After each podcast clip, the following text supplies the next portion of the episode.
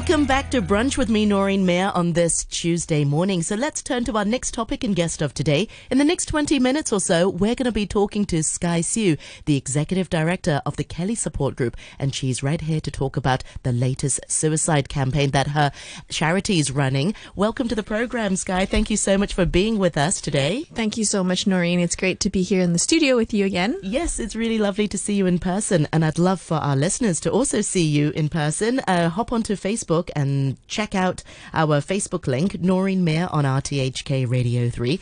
Now, I know that uh, September the 10th was World Suicide Prevention Day, and I also know that the KELY Support Group is very passionate about uh, support and advocating uh, for more support for young people. Tell us uh, some more about some of the work you've been doing around this. Mm. So, um, yeah, so September 10th, you know, with World Suicide Prevention Day, the the main campaign theme globally around the world has been creating hope through action. Um, that's something that has really resonated with us here at KELY Support Group, particularly here in Hong Kong, given that we have seen some of the sort of difficult statistics that have been coming out, but also just hearing the stories of young people um, in their journeys of trying to get help, you know. Um, and, and one of the things that we've realized is you can run a lot of programs and you can run a lot of interventions, but there's still some systemic things that are at play. Um, and, you know, when it comes to the topic of suicide, it's actually a very difficult one to have. You know, people often shy away from it, um, mostly because we don't really know how to talk about it. Um, and I think that one of the reasons why we decided this year to run a campaign, uh, we did something last year, but we decided to go a little bit bigger this year, um, is because we wanted to get people to really take part in the action part, you know, and then sort of guide folks to know how they can actually go into that action. Yeah, I think you're right. It is a difficult topic to talk about, it's, but it's a very important one, and that's why we're talking about yes. it on public radio, yes. and hopefully it will get the conversation going.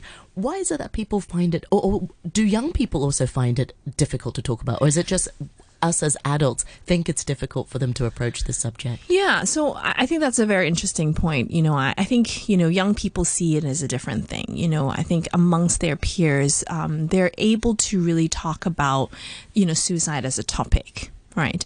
Um, and I think sometimes it's often used as a joke, you know, maybe even like a word filler. You know, I know it's kind of unhealthy, you know, but um, it's it's so commonplace. I think young people don't have as much of those same taboos as we do. However, I think when the conversation comes to around seeking for help or getting actually support, I think that that conversation is slightly different because then it means that they're not just interacting amongst themselves; they're starting to interact with parents parents, with adults, with the rest of society, where there is still stigma, there is still taboo. And so the conversation you know, sort of wanes a little bit, you know, and gets a little bit more challenging, you know. Um, and I think that that's one of the reasons why I think as a society we need to talk more about it, you know, so that we can allow young people to have these conversations with us. You know, one of the interesting things that we've heard throughout this campaign is, you know, one, um, by the way, the campaign is called hashtag one is too many in Cantonese, um, 一个都嫌多. Uh, and then the whole concept is that you know we we don't want to stand around to see one more young person die by suicide. We want to take action now. Mm. Um, and you know, we we've heard stories, and a couple of the things that we've heard, you know, is is young people reaching out for help when they really are quite young and realizing that they that something's not right, you know, and trying to talk to parents or trying to talk to adults around them. Um, there's one particular young person who who shared with us, you know, that she she tried reaching out for many years, um, but that you know her parents kind of really weren't receptive to the fact that she needed support and she needed help, and so that really got delayed. And by the time it became a little bit too much, and she had you know had a few attempts on her own life, you know, then her parents were like like, okay, well, maybe there is something wrong. And, but that process again took a really long time to actually seek for help. And I think, you know, throughout her, her, her whole journey, you know, she reflects now she's, you know, almost a, a, a consenting adult, you know, 21, and she thinks about her journey previously. And if she had gotten the help earlier, it may not have gotten to the point where she felt like she had no other options. Um, and I, so I think, you know, how can we, how can we actually take that action, you know, as adults and, and as a wider society. And I think that's what all our, our campaign is about this year. Part of it is also shifting of the mindset. I think sometimes when we share feelings or, or, or th- discuss things with our parents, say we're sad, and they'll say, oh, don't feel sad. It's a very sort of automatic response of don't feel such and such yes, way. Yes, um, and, and part of it is because parents don't know better, but through education, mm-hmm. they'll know what signs to look out for yeah, and, absolutely. and what, what to do. Perhaps parents themselves don't know what to do. And I think that that's quite commonplace as well, you know, because we do find it a little bit awkward to have that conversation. Um, you know, what what are the best ways to approach it? Because there's also this fear of if I talk about it, that means that you're planting a seed in their mind. Sorry. Maybe if you move your phone a little bit, it's just and so and so I think sometimes you know that's something that you know we we we need to be cognizant about. You know that you know, just because we're bringing it up doesn't mean something bad's going to happen.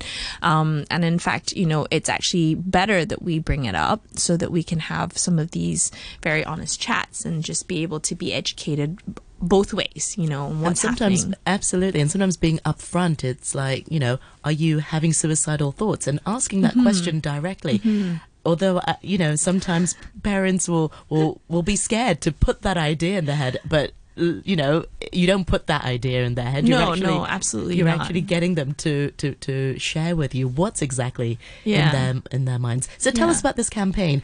You know, what is it all about? And I heard some exciting things that you've launched something on the MTR yes. as well. Yeah. So um, we we have an online pledge um, that we're actually asking everyone. We're challenging everyone to have a think about how they can take action and create hope. You know, in the spaces that they live in here in Hong Kong. Um, and so we're kind kind of playing off of the acronym ACT now. Um, so acknowledge, care, talk, normalize, open up, and walk.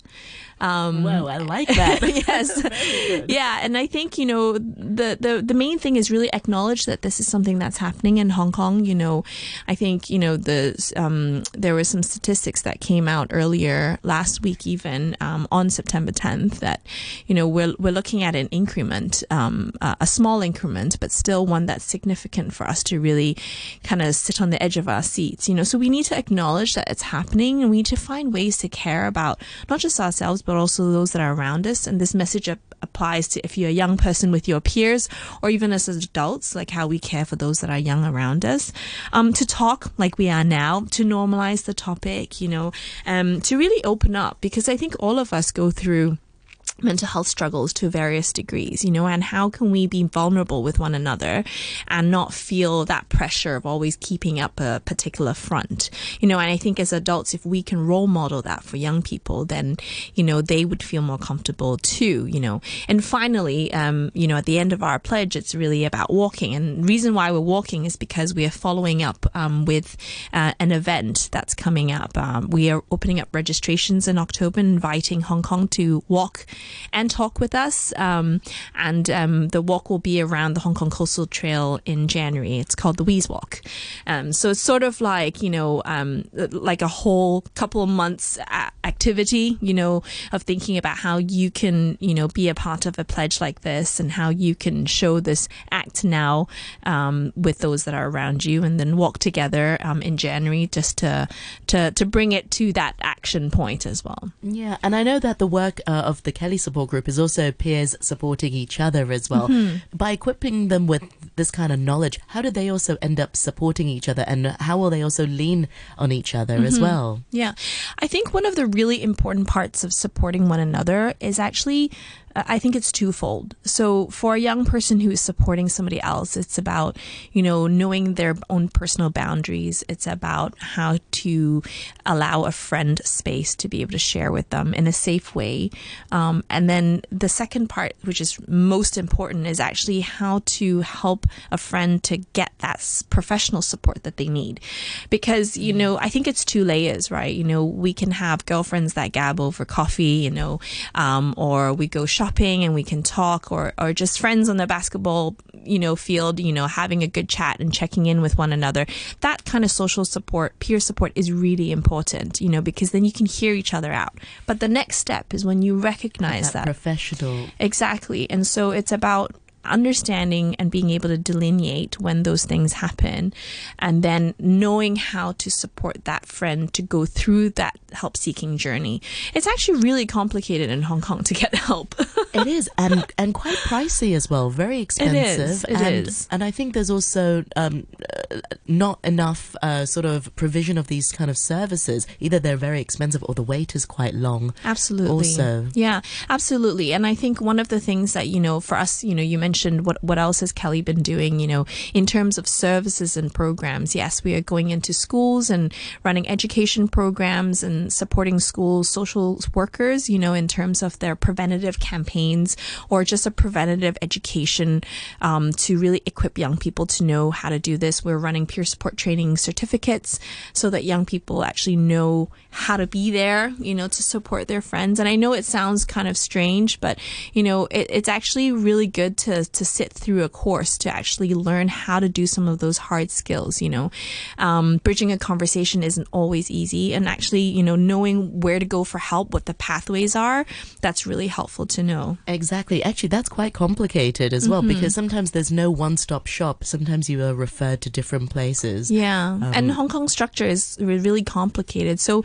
we actually, I mean, started also a help referral system, um, which um, is Oh, perfect you because guys have been so busy. we have, but sort of almost wanting to really Make give it simple Yeah, make it simple. And we also understand that you know getting professional help. It's also about how comfortable you feel with a particular therapist, and and your needs could be so complicated, but it also could be very simple and direct as well. So um, our team is ready and available. Um, our service is called Project Connect, and it's about connecting and bridging young people to the help that they can get in Hong Kong. Because yes, there is limited support out there but you can find them. And so it's about whether or not you can get to the right one in, in the fastest possible way. Yeah, how can our listeners uh, and how can our audience find out more about Yakodo Yimda? I like that Chinese. It's Yeah. very, it's very colloquial. Yeah, very- no, absolutely. Um, so currently, um, you know, I mentioned it's on our website. You know, as soon as you get onto kely.org, um, it's a, a huge banner. You'll be able to see it. Um, hopefully, we can send uh, the pledge link out um, on Facebook as well uh, to all our listeners out there. But also, um, in the next two weeks, you will see our MTR ad everywhere in every single station. Um, it's in large letters hashtag one is too many and we have a QR code where people can just scan and get online. Um, we have the pledge, which is the act now, um, encouraging people to, hey, you know, take a look at this, really digest it, share it with three friends, you know. Um, but the whole um, online platform has a bunch of tips. You'll hear sharing from young people in terms of how they've coped with um, their own journeys of mental health and, and, and de- managing suicide, um, loss and grief, and um, tips for whether or not you are a young person wanting to help a friend, tips from the perspective of maybe a parent or an adult who wants to support a peer, and just tips as somebody who is just a concerned, you know, community member. Um, so we have a lot of those that are embedded. Um, so hopefully that would be helpful for everyone to be able to learn more, educate yourself, and be prepared for conversations. Yeah, well, Sky, thank you so much to you and your team, always doing so much great work for our community. And it's true, this is a topic that people do shy away from, um, and they shouldn't because this is an important conversation, especially to have with our young people. Yeah, absolutely. They are our future. They are absolutely. We've, we- we've, we've got to just, you know, see what their life is about and try and make it better and, and help them make it better Yeah. um, as well. Remind our listeners once again, I know KELY Support is, is on all channels of communication. Remind our listeners once again how we can find you on social media as well. Yeah. So in addition to our website, kely.org, which is K-E-L-Y.org, you can also find us on LinkedIn. You can find us on Instagram. Um, and you can also find us on Facebook, um, under the name KELY Support Group. G I think it's uh, GRP, so it's like a sort of like a shortened version. But you can find us um, on all of those platforms. Excellent. Well, Sky Siu, thank you so much for your time today, the Executive Director of the KELY Support Group. And do support their campaign, hashtag one is too many, and look out for their uh, banners and posters in the MTR as well, and support their pledge. Thank you so much, Sky. Thank you so